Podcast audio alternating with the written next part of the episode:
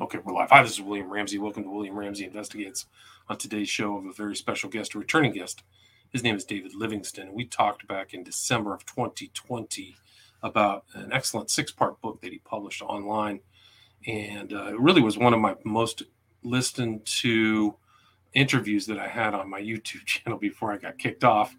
But uh, I reached out to him, so I'm delighted to have him back to talk more. And I was looking through some of his stuff, and I, I had published a book in the interim about kind of the modern far right global movement, really. And uh, I was looking through his stuff and actually gasped about some stuff because I'd researched it, but I hadn't seen the research that he had done. But in the interim, he's also put out this book into a paperback, six part paperback series that looks really looks fantastic on uh, you know physically on on on a bookshelf. It would look fantastic. So delighted to have him back. So David Livingstone, welcome back. How have you been? Thanks for having me. Awesome. Well, for people who may not have heard our last interview, I think we were like at 10,000 listens on YouTube or close to that.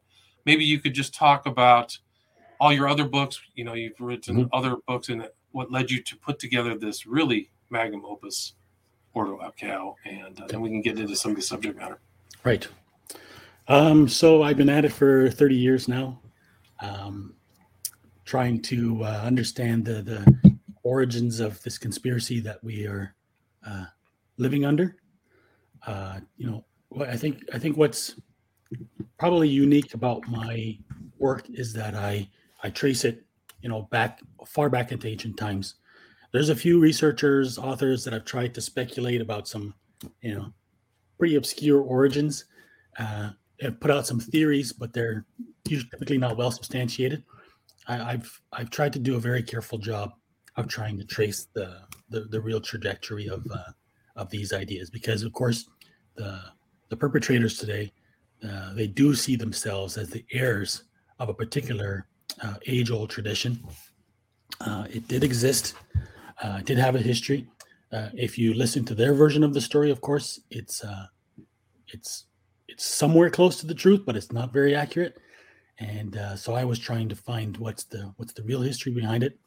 And that's why now i've written five books uh, my first one is The Dying God, Hidden History of Western Civilization. And that's really the first book that explores the origins, the birth of the occult, and uh, takes us to the French Revolution. My second book was Terrorism Illuminati, which somewhat goes back to, you know, portions of the of what's covered in Dying God, but really uncovers the um, sort of the, the the the, birth of Mithraism, the survival of the families uh, behind it, uh, and their evolution to the modern occult establishment, and then of course their relationship with uh, Islamic terrorism and fascism, which we'll probably end up talking about.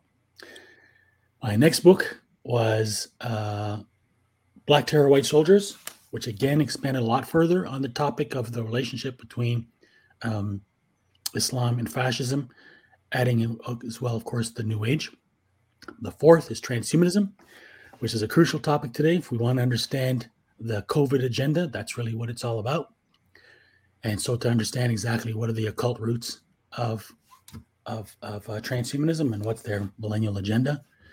And then finally, what happened is that I had a sneaking suspicion that fascism, you know, from my third book, I began to discover the, the the place of fascism in this story and um, I uh, I just started digging, and you know, this is how this how all these books uh, come about. Is I have no plan to uh, to write them. It's just I start following a thread, and it just keeps going and going and going. I had no. I was hoping I was going to make a small book, and one small book, and now it's six. Um, but really, what's happened is that you know all, all my previous book have, has has given me a, a grounding, a background to help me explore, to give me an understanding to, to explore other subjects, which is why my estimate would be that my recent book, all my other books combined, total to about 15% of the content and uh, and topics of my significance of my latest book, which is Ordo ab chao. Um, you know, I, I can't believe that all these years I've been studying this stuff. There's so many topics that I have only discovered for the first time in the last few years, and really, really uh, really blown my mind of the of their depth, the the depth of the history and their and their significance. Right. I mean, there's a lot there, and you cover so much, and you have a very broad um, angle on this last book, this six-part book. Yeah. Uh, what are some of the things that you found out that were in this Order of Chaos that maybe weren't themes from your earlier books? Okay. Um, there's a lot. This it's not that much time, so I, I'm going to try to be brief. But there's so many topics to consider. So, for example, uh, one of the most important portions, periods of history that, um, if you go to volume one and you go to, let's say, like the or so this is the period, this is a whole gap, a chapter in history, which from what I've seen has been completely forgotten um, in usual, you know, explorations of occult history. This is the, basically the period of Spain. Uh, of course, Spain at the time, for a period, it was under Muslim domination. Uh, there was also a large Jewish community, and uh, the particular uh, Muslim approach to um, minorities uh, allowed the Jews basically to flourish at that time. In fact, the 9th and 10th centuries of Spain is considered the golden age of Judaism. So this is kind of what the community that really gives birth that allows really the, the Kabbalah to emerge. And so what happens is that when the uh, Templars are are arrested, where they survive is in Spain, and they survive into a number of orders, like the Order of Montesa, the Order of um, of uh, Calatrava, the Order and the Order of, of Santiago, and most importantly, the Order of Christ. And so order, there's a whole other, you know, many tangents we can explore here, but this is really what connects, you know, the Holy Grail and, um, um, you know, the Kabbalah and all sorts of other important Right, tangents. it's super influential. The Kabbalah, my last interview, we were just talking about the Kabbalah, Kabbalah, Mhm. and apparently Jews at that time considered themselves the best under the Muslims, not under the Christians. They That's right. thought if they just paid the jizya, they were actually more free than Mhm. what happened later in Spain, right? So Exactly. they got forced. They either forced conversion or expulsion. Sorry. Exactly. So it's the Jews themselves who call the who call those uh, centuries the, the golden age of Judaism. So um, so you have the order of Christ, and the order of Christ basically becomes responsible for uh, the age of exploration out of uh, beginning out of Portugal, particularly with a guy named uh, Prince Henry the Navigator. And so these families now are all interconnected to the bloodline, the, the sort of Grail bloodline families in England and France. And this is where you get really the, the birth of several important families. What's important to remember is that all these families claim descent. Basically, they, well, the key, the core ones are claimants of the kingdom of Jerusalem. So they're basically hereditary kings of Jerusalem. This is beside the uh, beside the fact that um, the Jerusalem had actually been lost uh, to the to the the Muslims, but they continue to carry the title. So important to understand that the um, um, you know these are families that claim descent from the king of David, from sorry from King David. Right. That's Cool. the, and that's the uh, the Queen of England currently. That Correct. line uh, believes Right. they're from the throne of David. Sorry. So it's the Davidic bloodline, right? So basically, the Messiah.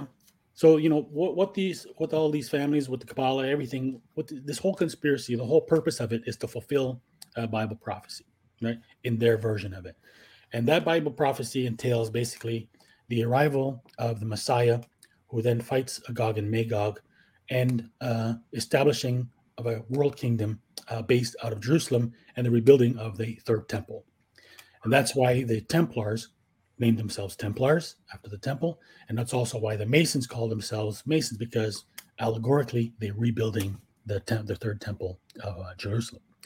So this is why these families are preserving this line of descent because they believe that from them the Messiah is going to come. So this is why if you look at a chapter like the chapter one, Kings of Jerusalem, it's like one of the later chapters.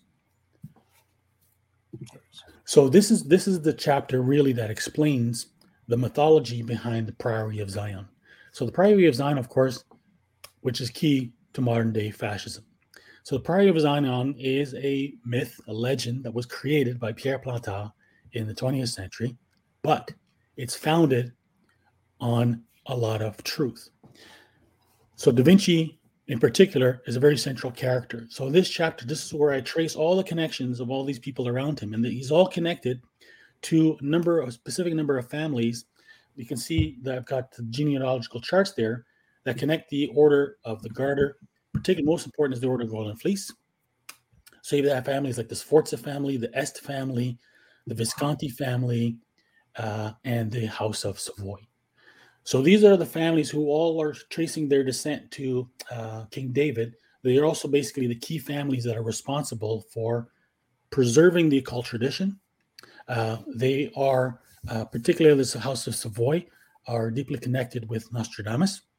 And of course, Nostradamus is where you get the prophecy of the Grand Monarch, which is what the Priory of Zion is out to uh, complete. This is kind of where um, you get the relationship now between the connection between the Priory of Zion and uh, the European Union, right? Wow. Because this is now where you get, uh, you know, the the person who was, you know, expected to serve the role of the Grand Monarch, prophesied by Nostradamus, was Otto von Habsburg. So Otto von Habsburg is not only a knight of Malta, but he is the Grand Master of the Order of the Golden Fleece. And this is really the order that ties all these families uh, together. It's really the central order. These are the families who, who basically, first of all, what they do is they produce uh, Protestantism, and then out of the Protestant movement, they created Rosicrucianism. And so it's Rosicrucian movement then that creates the uh, movement of Shabtai Zevi, who declares himself Messiah in 1666, uh, deludes about half of the world's Jewish population at the time, until, of course, popular story is when he converts to Islam. And then uh, um, a lot of people are dismayed and drop out of the movement, but there is a significant segment, uh, one in Turkey called the Dönmeh, and then a significant movement that develops in Poland, which is where you get somebody like Jacob Frank, who's whose um, influence basically leads to the Illuminati, and most importantly, a group called the Asiatic Brethren. So the Asiatic Brethren, basically, their name is basically intended to, to, to refer to the so-called Eastern mystics that the Templars had come into contact with during the Crusades. So now we want to talk about uh, because we want to talk about the role of fascism. So that's basically the underlying background, right? It's a deep background, right? It's it is. background. So Otto von Habsburg was one of the founders of a group which is basically the umbrella organization of the Fascist International, which is called the Circle, the Pinay Circle. The Circle, right? So it's it's uh, founded by him as well as uh, Antoine Pinay and Jean Violet. So that's in my chapter on the uh, volume one. That's where it volume begins. One. Which yeah, is the Circle is very important. Yeah. Yeah. I think it's actually mentioned in one of the James Bond books by Fleming. Really? Okay. Yeah, yeah. No, there's a Cercle, and it actually it just came up because there's a member of the parliament. Somebody in the UK right now was a member of the fascist Le Cercle. Like right. literally, I read about it two days ago. Excellent. So, so, what chapter am I supposed to go to? Sorry. So actually, no, I'm, I'm there's volume three, and it's one of the last chapters, which I think is European Union. European. Gotcha. Because basically, Antoine Pinay was simultaneously one of the founders of the Bilderberg movement. And so there's there's a whole other story here which I won't get into, but basically a couple of chapters before that, um, which is very, very important, very crucial to the story, is the Vichy government in France. So when when when the Nazis occupied the northern portion of Germany, they created an occupied uh, government there. But then the southern portion of Germany created a pro-Nazi uh, government based out of Vichy. And uh, so this government basically was a synarchist uh, coup, uh, and synarchists, of course, uh, are followers of of, um, of a guy from the turn of the uh, from the late 1800s. His name is uh, Saint Yves Pierre uh, Alexander Saint Yves d'Alveydre, and so this is one of the most important um, occult organizations. And uh, basically, they believe that they that there is a uh, there was um, a society civilization that lived in a hollow earth, and they adopted a political system uh, known as uh, synarchy. Synarchy, right? Yeah. Isn't that supposed to be that uh, the place in the north? It's not Atlantis; it's the Hyperboreas in the Earth or something. Yeah. So there's two places. There's Agartha and, and um, well, yeah. So there's yeah, there's two. Sorry to interrupt here, Dave, no but problem. this is literally what I just like saw yesterday, mentioning Great. the Cercle. This guy Nadhim Zahawi was the education secretary is part of an opaque transatlantic right-wing group, which includes Yeah. members of the intelligence community has been funded by the CIA, the Cercle. That's him right there. Wow. Yeah. So anyway, sorry to sorry to interrupt. Yeah, thanks. Um, something I have to look up. So I'll yeah, this organization is key, right? So um, where was I? Um, oh, You're talking so about the synarchist- yeah. synarchy. So you get the synarchists in France, and basically you get all these philosophers uh, who are part of these various right wing movements out of France, and it's basically uh, you these. So the, the the dream of of creating a European Union was really a synarchist mission, and that's why it's like these these philosophers that come out of uh, you know after World War II who join up with the Bilderberg Group and the CIA effectively to take on the plot, and of course um, one of the main um, architects of the plan was a guy named uh, Coudenhove uh, Kalergi, Richard Coudenhove Kalergi. Clergy, I've heard that name. He founded-.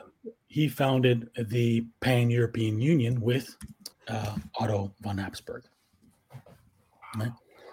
So uh, basically, what happens is that you know after World, so I mean, really, the Nazis is is really the key here. What a lot of what I follow in my book is is the the the, the use really of, of the Nazis for for this particular plot. I mean, I, as everybody knows, the, the Nazis were occult Satanists. Um, one of the key influences, of course, was um, Aleister Crowley. I believe it's very likely he was actually Hitler's handler. Uh, most particularly, I follow the relationship between uh, Hitler and what's called the Cliveden set. So this the Cliveden, so the the Hit, Rhodes's Round Table has many names, and one of them is Cliveden set, because um, you know after basically I think it's beginning in the 20s or 30s, they start congregating at Cliveden House, uh, which is owned by Nancy Astor and all her circle of uh, friends, and a lot of them were basically uh, Nazi collaborators.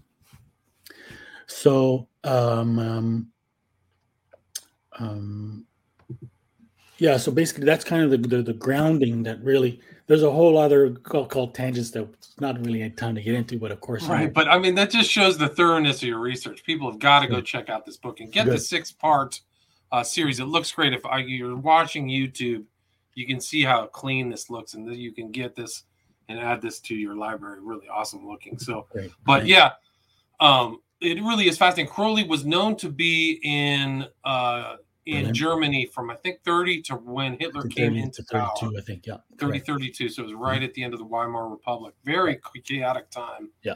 and he say, famously said before hitler was i am I was. which is Exactly. i was yeah. Yeah. a really dark biblically you know it's what christ said before abraham was i am Yeah. so it's a play on that statement before the sanhedrin really potent dark heavy duty stuff Yeah, but you, i've made the argument that similar to your statement which is hitler was a political crowley but Yeah. that's a whole other conversation Yeah, Please so continue. basically So a product, of, a product of the Tavistock Institute. Lots, So yeah. um, yeah, so Crowley was also a friend with Eric von Ludendorff, who was one of who's both a member of the Thule Society and the Aufbau. And the Aufbau is crucial. But basically, what happens is that uh, in World War One, uh, this is what Richard Spence exposed: is that uh, Crowley was in the United States doing black propaganda, uh, but he was actually working for um, the British uh, Secret Service.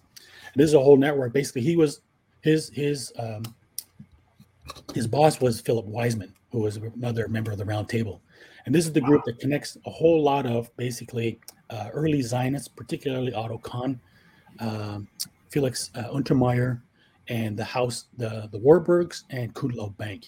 And this is really the group. Kuhn Loeb, that- wow. Yeah. This is the group That's that amazing. the birth of the Zionist movement. They are also members of the Golden Dawn. So Otto Kahn, Wow, that's amazing. I had no idea. I just talked to Spence about Mhm. his book, so it's Good. interesting. You bring him up, and we talked a lot about Kuhn Loeb and uh, Schiff Yeah. and all these characters. yeah, Sorry. like just to, to give to, to where it goes so basically semi the, uh, the park in new york there's a park in new york named after felix Untermyer called Untermyer Right. park right and that's the park that was exposed in Maury Terry's book about the son of sam killings right Totally All a cult. magic rituals that were happening there so Untermyer and, and it's Maury Terry who mentions that uh, Untermyer was a member of the golden dawn so you have this whole network of basically golden dawn satanists and zionists who are working during world war one together collaborating with them is eric von ludendorff as well as uh, von Papen, and as well as um, uh, George Sylvester Viereck. He's a fascinating character. So Joseph Esferier is big. He knows every he knew everybody. He was friends with Crowley. He was friends with Einstein, Nikola Tesla, Freud. You know the list goes on and on and on. Alfred Kinsey. He used to have he used to have uh, parties at his flat in New York. He invited all these like crazy crackpots like uh, uh, Kinsey. Uh, this is where you get a lot of people from like the National Renaissance Party were there and stuff like that as well too. Wow, that's, So that's- yeah. that's the- worked for Viereck, the fatherland, I think, in the international. Correct. The title Exactly. Exactly. So Eric von Ludendorff was a member of what's an organization called Aufbau. Along, along another member of the key character is Boris Brasol.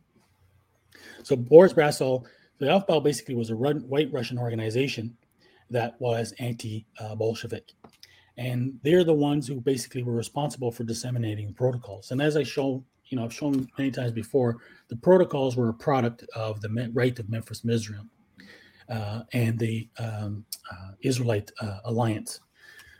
The, for they seem to have been basically deliberately, you know, leaked uh, by occultists. Uh, the, the in fact, the lady who introduced it to Sergei Nilus, uh, her name was Yuliana Glinka, and she was a student of Blavatsky. Part of that Wow. whole circle, part of that whole synarchist network that was uh, operating in St. Petersburg, and Spence thinks that uh, Crowley was part of that network as well. Wow, that's incredible. And there's a lot of occultism there too, in that kind of the turn of the century Russian. Yeah.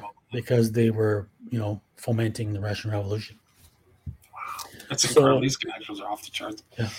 Sorry, so Boris continue. Comes to the United States. So basically, what happens is that so Boris Brasol is the key guy who's disseminating the protocols, and the reason they're using the protocols is because they want to create this notion that the Bolsheviks are the that the Russian Revolution was actually a, a Jewish Masonic plot, and that the the uh, the they wanted to convince the Germans that they were threatened with the same, basically to to use the Nazis for their political uh, purposes. So they're the ones who introduced the Nazis. Basically, Brasol was working with Henry Ford, and together they're the ones who introduced the, the protocols to the Nazis. Alfred Rosenberg was also a member of the Aufbau. Wow, So that's, how you see how they were basically work all this orchestration basically to create the Nazis, uh, you know, as a movement essentially uh, to to to To move point it towards the Bolsheviks. Yeah, pardon. to to move it to force it towards the Bolshevik revolution. I mean, I think that's what Hitler kept saying. We got to stop this Jewish It was the Bolshevik. pretext, exactly, Pretext. which of course was in no way the real reason. And but if you understand, that's how, that's the fascist mo, right? This is what they do: is that they they throughout the century, it's what I call a conspiracy. Conspiracy, they create, they, they cultivate this this fear that there is a communist conspiracy, which is Jewish and Masonic, and um, and they've been using the right to maintain this uh, fear, and that's how they push their basically their fascist agenda. So that's what they've done in the United States. Totally agree with that. Yeah. totally agree with that. So Boris Brasol comes to the United States, and he becomes the, uh, the what they call the brain trust of the America First Committee. And America First Committee. So America First is actually a Klan slogan that was used, you know, for 50 years before that time. The the America First Committee was created just before World War One to lobby to keep the United States out of World War II. and it was funded by the Nazis. It was composed of um, the Bund, the Klan, and the Silver Shirts. And the Silver Shirts is a fascinating story because William Dudley Pelley, not only is he part of this whole crazy network, but he's also part of the IM network, right? And uh, a mentor to people like George Williamson Hunt, who's one of the first UFO contactees. Wow. So that's that's what I cover in ch- volume four, uh, the second chapter, which is about extraterrestrials, and that's where you Nine, see yeah, that's where you see the whole relationship of basic of the CIA, particularly through Andrija Puharich and his seances of that contacted the Council of Nine, and that entire uh, network that connects all these people uh, who uh, really gave birth to the to the to this myth of a of a UFO phenomenon. Wow, it goes all the way back. Comes out of the movements in arcade, the empire. Wow, it's really incredible. And so you can follow from that all the way up to people like Steven Greer.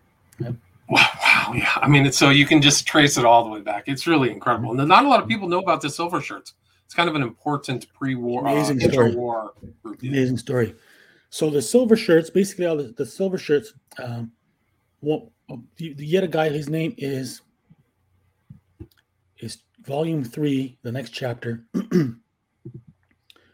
um, Ariosophy, is that where we're at? no, sorry, volume four, Or and I think Uh, it's in Old God We Right? Trust. In God we trust. in God we trust. Okay. Yeah. So you get his name is Robert LeFevre, and he founds a, um, a school called a Freedom School to teach neoliberal economic philosophy. Because out of so out of this fascist movement of the America First, you get the American Security Council.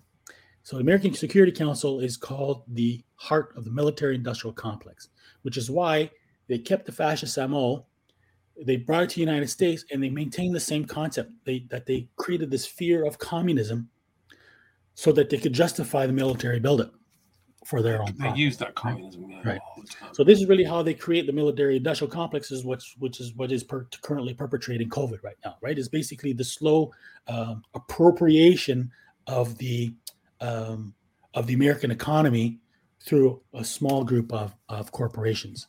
And so neoliberalism is the is the argument that they use uh, to uh, to remove regulations, to uh, to remove government uh, involvement in the economy, so that they can expose everything to corporate. Uh, Right. So they can aggregate power to the corporates, right? So everything Exactly. moves up to the top of the pyramid. That's Exactly. exactly what happened under COVID.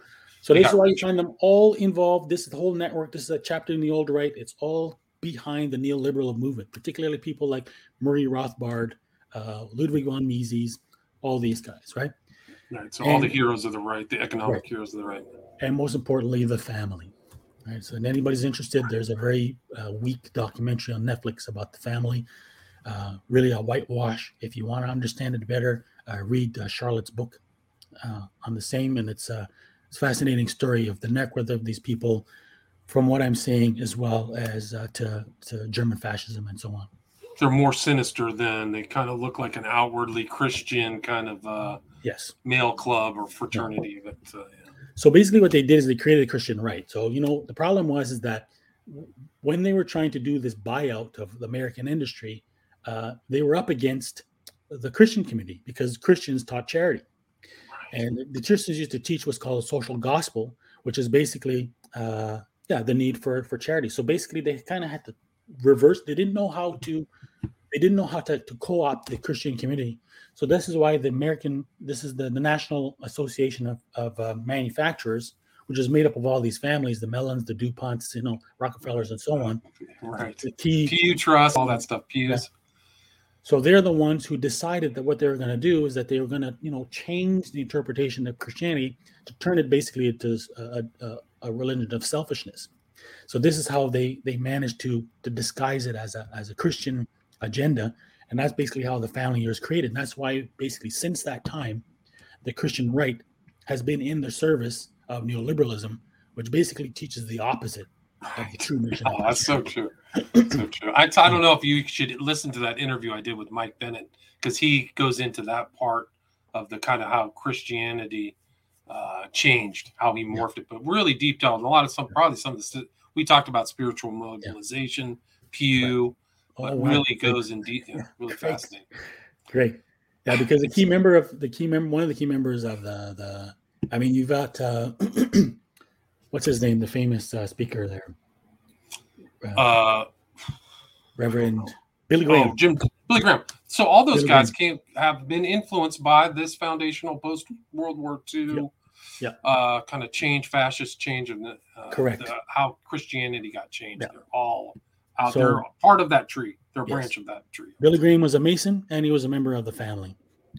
So this is this is the whole group, particularly the family. They're the ones who created the net. So basically, you know, even though they're the ones who got God we trust put on the dollar bill, because um, United States has been a secular nation. The people people always interpret it, always believe that you know America is a Christian nation, and, Christ- and the Christian right has basically used that as an argument. The fact is, it's the family that was responsible for creating a change of perception in the 50s, and they did that by creating National Prayer Breakfast, which basically integrated uh, Christian religion into into the government.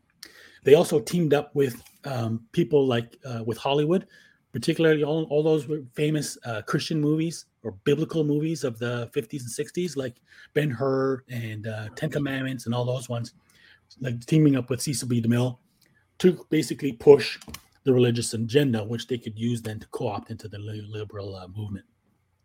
So that's Norman Vincent Peale. That's uh, Donald Trump's uh, mentor, one of two of his mentors. Uh, right. He said that's right. He said he was Vincent Peale was his guy. That's right. So he's, he's right out of that vein too. He really is. I mean, I would not. I think he says he's a Christian, but no, these guys are Gnostics. Yeah, yeah wow. they're they're they're Satanists. So yeah, so basically, so that's where you get. So yeah, you get to get the American First Committee, the American Security Council, American Security Council. Uh, basically, what happens there is that out of there, um, there's an organization called. This is in the next chapter, um, volume four. Um, Novus Ordo Liberalism. Ch- volume Red chapter Scare. seven, Red Scare. So this chapter I talk about. Uh, so there's Roy Cohn with um, McCarthy. McCarthy.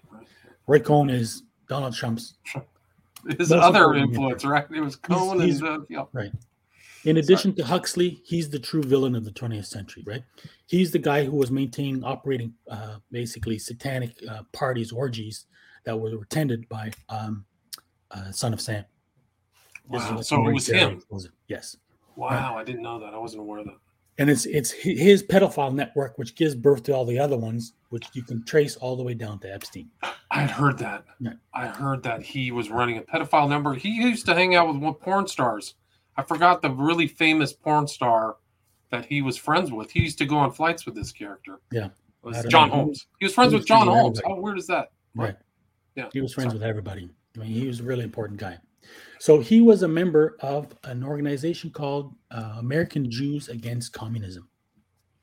And this was a Sabbatian network, and they're the ones who convinced McCarthy to hire Roy Cohn.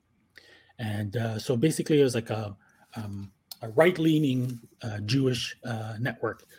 And uh, so it's basically the, the guys from that organization then who teamed up with the John Birch Society and then joined into William F. Buckley's uh, National Review. Wow, man.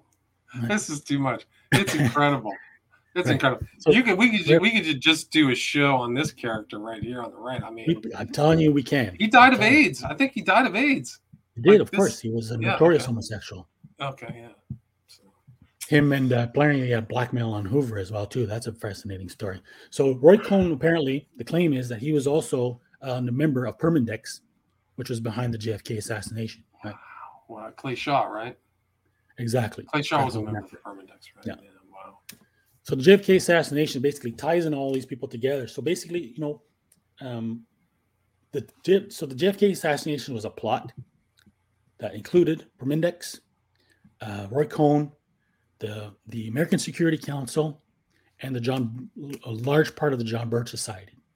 And so out of this network, because Boris, what Boris Brasol comes what does when he comes to the United States is he brings the uh, Russian Knights of Malta, which become known as the Shickshinny Shickshinny Knights of Malta. I've heard that term. And um, so basically, it's this. It's really out of that core that you get, you know, all these American fascists. And so, out of that group who are who were conspirators in the JFK assassination, you get what's called a secret team which was headed by uh, Ted Shackley. And Ted Shackley, uh, his that secret team then becomes involved in the um, uh, Golden Triangle, a heroin trade right. with Amer- America, and that's really where they give birth to uh, the CIA's uh, narcotic, uh, tr- you know. I'm trying to. I'm going to. You should listen to it because I think I'm going to have John J. what was not his not McCloy? What was the Albert? the guy who wrote the Golden Triangle, Alfred McCoy. I'll be yeah. talking to him. Yeah. So he'll. Yeah, I'm trying to talk quite a bit as a source. Yeah. Yeah, in a couple weeks. So mm-hmm. keep an eye out for that. So yeah. I'm hoping to have him on on his new book, but exactly. we can talk about that too. But I, I'll tell you a Shackley story. When I was in D.C., I went out with a friend of mine who now works for George Soros associated wow. thing. We went out to the third edition. Mm-hmm. Short, I'll just shorten the story, but I was with this girl, very well put together, and we were having beers. Bill came. She said, "I got it." whipped out a black Exxon credit card, slapped it down, and I was like, oh, okay, that was nice. Thank you so much for the beer. Bye. Left. And then my buddy elbows me. Do you know who that is? I said, I had no idea. He said, yeah. that's that's Ted Shackley's daughter. Daughter, right? The blonde ghost. And I was like, I, I, don't know who the blonde ghost is. I, I mean, who's that? Well, yeah. now I now I know a lot more than I yeah. did back then. That was 30 exactly. years ago. Sorry. So wow, that's these connections are incredible. Yeah. So so Ted Shackley's team, they're the one they start the um, the Gold Triangle trade, which involves the Nugan Hand Bank in Australia, right? Which then evolves into Iran Contra. But at the same time, there's I think his name is Frank Terpil, who's a name who's a member of Shackley's team. He's the guy who starts uh, a new black pedophile blackmail operation inherited from uh, Roy Cohn, and that's the operation which is behind the Franklin uh, cover up. Wow! So that's it. Wow. Which then, so of course, connects, then connects the Temple of Set and Michael Aquino. Wow, it's incredible. So these are these are not this Epstein is nothing new. Epstein and Maxwell. Absolutely not. It's continuation. It's necessary, right? It's, it's how they operate. There, there's two things, right? You've got you've got satanic rituals, um, which is how they believe what they believe they need to do to attain spiritual power, right? And it involves, you know, the most horrific barbarities that you could ever imagine, which is, you know, typically the rape of children, the sacrifice of children, and they believe that this, you know, somehow uh, gives them uh, power. But at the same time, uh, they're using these children, uh, you know, allowing these children to be raped by pedophiles, and then filming them, and then using that as blackmail to uh, you know, I think that's how you can explain how so much nonsense gets passed out of Washington. Right. The so corruption and the, not doing. It's not even what they're doing; it's what they're not doing. Right. Exactly. Like these people are exactly. probably owned. Exactly. And Virginia Giuffre, asked, she was asked by Epstein and Maxwell to have a baby and then just give the baby to Epstein and Maxwell. Right. Thanks. Well, that's like that. That should chill anybody. Like she writes that in her autobiography. Now, I don't know what they're going to do with the baby, but yeah, they were going to pay her off. Here, here's fifty thousand. I can't remember the number. You yeah. have the baby, give it to us, no questions asked. Yeah. So I'll tell you, you know what? So, in like as I mentioned, so that so Franklin connects the Temple of Set, right? And Roy Cohn's operation connects to um, the Process Church, right? Because son of Sam, Dave Berkowitz, was part of the Process Church, right? And I'm going to give a quick tangent before before I come back to my story. But basically, one of the guys who was, uh, you know, the sort of apparently one of the the leaders of the satanic uh, cult that uh, Berkowitz belonged to was Roy Radin, and Roy Radin was a friend of Robert Evans. Robert Evans was the producer who created not only The Godfather and Cotton Club, but Rosemary's Baby. Baby right. And of course, Rosemary's Baby was that's the it was filmed obviously directed by Roman Polanski uh, whose wife was killed by Charles Manson, who was part of the Process Club. Right? Robert Evans was a key character, and uh, this is what I covered in volume six in my chapter on uh, Me Too, which is chapter four. And this is the entire Me Too network of Hollywood uh, pedophiles. And so Robert Evans is a key character in that uh, nasty business. Really? Wow. So, I didn't know that. Yeah. So this is where you know this is the chapter where I connect all these people. Uh, this is back to Roy Cohn again, Studio 54, Donald Trump, Jeffrey Epstein, uh, Netanyahu, his crew, like uh, Kerry Packer, who's a friend of Murdoch, right? The guy who in, the guy who intro, who brought basically brought Murdoch to the United States and introduced him to Ronald Reagan is Roy Cohn. Wow, that's off the charts. And he was like a rival of Maxwell. So yeah. these characters are intertwined and moving around. It's a small network of national, international Satanists. Right? And and, so, and and Manson famously said, "Robert de Grimston and I are one." Right. He said that. You don't trip and make that statement on record. No. I'm sorry. People yeah. Crofts over his occult yeah. network and all his connections to Kenneth Anger through Bobby Beausoleil, but that's all there. Sorry, but yeah, these so connections another, are off the charts. This is another tangent I found, which was really fascinating. So Mary Ann McLean, who was the co-founder of the Process Church with Robert de Grimston, she was formerly a high-class prostitute in the employ of a guy named uh, Dr. Stephen Ward. So Dr. Stephen Ward is basically he was a uh, osteopath to the elite in England. he he treated everybody. He started his career by uh, uh, becoming friends with Har- Averell Harriman. That's right. White Skull and Bones, and then uh, became friends with everybody, starting with Churchill and entire network. So um, he he also well, pimped uh, a number of girls, uh, most famously Christine Wheeler, Christine Keeler. Christine Keeler was she was at the heart of what's called the Profumo scandal of 1963, because she was sleeping at the same time with John Profumo and the Russian ambassador. And when it was exposed, it was considered a huge national security risk, and it brought down the Macmillan government. But what's interesting, Kennedy was panicking and following that whole uh, uh, scandal very closely because he was implicated. He he basically was sleeping around with a number of Stephen Ward's uh, uh girls. So now, uh, the most one of the most important families, you know, in the last century, particularly behind the fascist movement. I mentioned a few of them, like the the Duponts, but the Mellons are crucial. Most of them were involved in the OSS. Uh, you know, they they were um, among the top five or the richest, yeah, the top five richest families in the United States. um, um, so what but happened? They were tied to Leary, right? It wasn't one That's where I was going to go. okay, so David Bruce, who is the um, American ambassador, appointed American ambassador by Kennedy, he gets sent to England to check out uh, what the heck is going on, and he's sent to go meet with uh, Stephen Ward and Billy Hitchcock, who was Leary's uh, buddy, who funded uh, Leary's experiments. He owned, sorry, yes, he owned the Millbrook estate. Millbrook, right. That was really uh, Leary's mecca that drew everybody from the 60s, including the Merry Pranksters and the whole crew. And there was, he, and Leary went and met with the Process Church in New York City. He, there was arguments or, or rumors that he was a, a, brief member or maybe a member or some connection there. Sense. But, that would uh, make sense. So you totally confirmed that McLean was Stephen Ward's.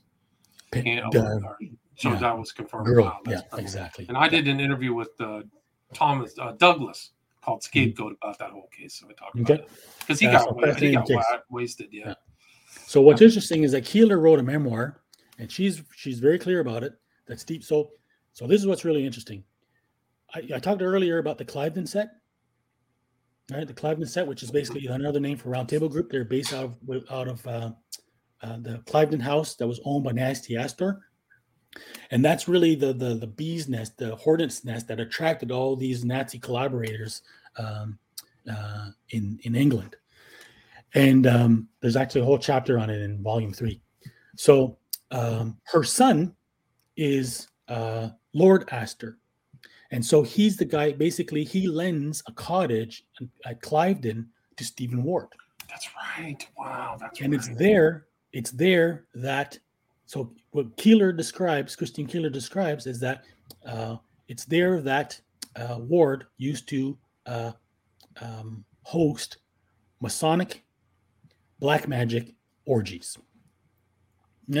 So basically, exactly, you know, the the eyes wide shut kind of scenario. This is what we're talking about, and this is it's that these parties that he introduced the, his girls to people like Profumo and uh, Ivanov and uh, and so on and so forth. So here we have, you know, uh, an open and shut case about satanic ritual, uh, you know, sex magic taking place among the elites, and it's Paul, it's the Mellon family who are at the heart of it. So David Bruce, he was married to uh, the sister of Paul Mellon.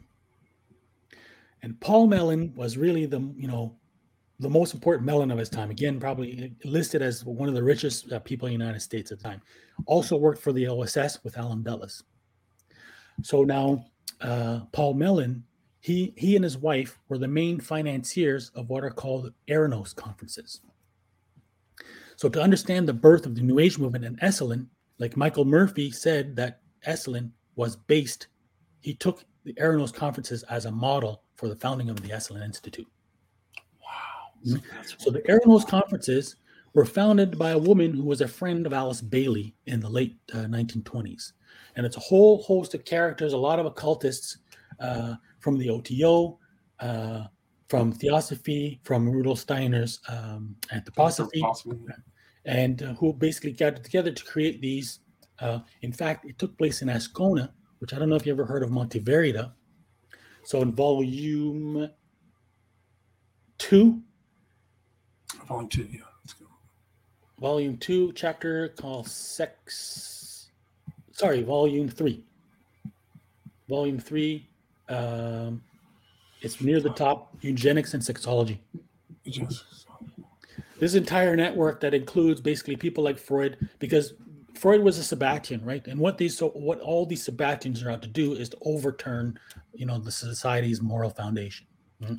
And they come out of the Fabian Society, which creates the eugenics movement, and they create uh, sexology. And this is where you get a guy, the influence of a guy like um, George Sylvester Viereck, uh, uh, Crowley's friend, because he's friends with that whole network of sexologists.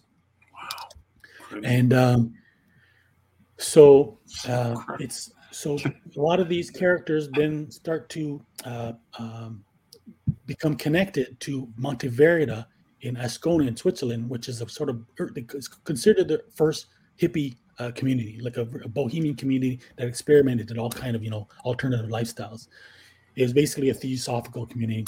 Uh, one of the main influences there was a guy named Otto Gross, who was one of uh, of um, um, um, um, Freud's uh, uh, students, and and worked with uh, Jung as well too. And Jung, of course, is the guy.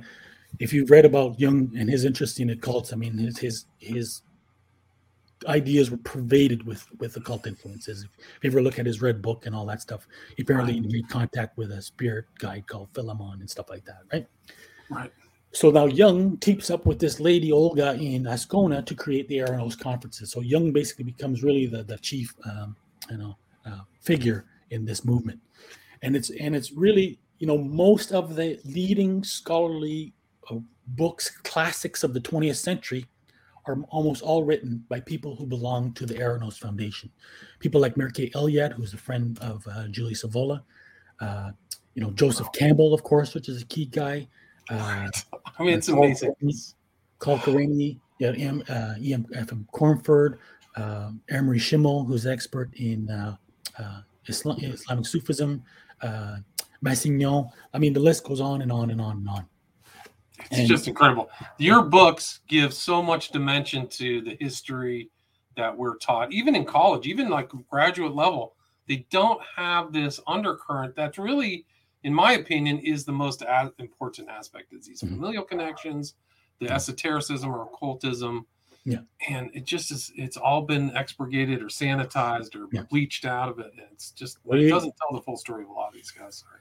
You're you're you're not allowed to to to have a, a, a thesis that assumes the existence of a conspiracy. You'll be kicked out. You'll never you'll never get a degree. So so effectively, you know, academia is designed to deny the existence of a of any kind of conspiracy. It's amazing. It's hard to think that. Yeah. So it's it's the key that allows you to connect all the dots, right? And to understand why these people share these ideas and what they're really up to. But of course, they teach coincidence theory, which is just you know a random uh, you know uh, string. Of, I mean, talking with you, it's like blowing my mind. Like the connections too, because you just filled out stuff about Viereck and all these other characters that are all going back in time. It really is. It's really important to see those historical connections. So I wish we had more time. Maybe you can come back. I have another interview where I'm going to talk about uh, LBJ. It was an interesting character, but. Uh, it's really a delight. Thanks for coming back on, and really congratulations on this important work and putting together that six part six part together. If you're on YouTube, you can see that. Where's the best place for people to get your books? yeah, if they go to my website, which is ordoabchao.ca, and then I've got links too. So the entire book is actually on online and you know uh, as text in those web pages, or you can buy the paper version. Uh, and there's a link to the uh, the there's a single page on Amazon which lists all the volumes, and there's a link to it from there. Gotcha. The It's. David Livingstone with an E at the end, and they you have a Patreon too. So if people want Correct. to support your continuing research and follow you, I think that's important That's too it. because you're giving this book away, which is incredible for Mhm. zero, unless people want Right. the books. Yeah. But uh, congratulations again, and just just a great interview. You know, I mean, amazing, amazing Great. research. So really appreciate it, David Livingstone. Thanks. Thanks so much for your time. Thanks for having me on. All right, take care. Yeah. Bye. Stay there. Stay there.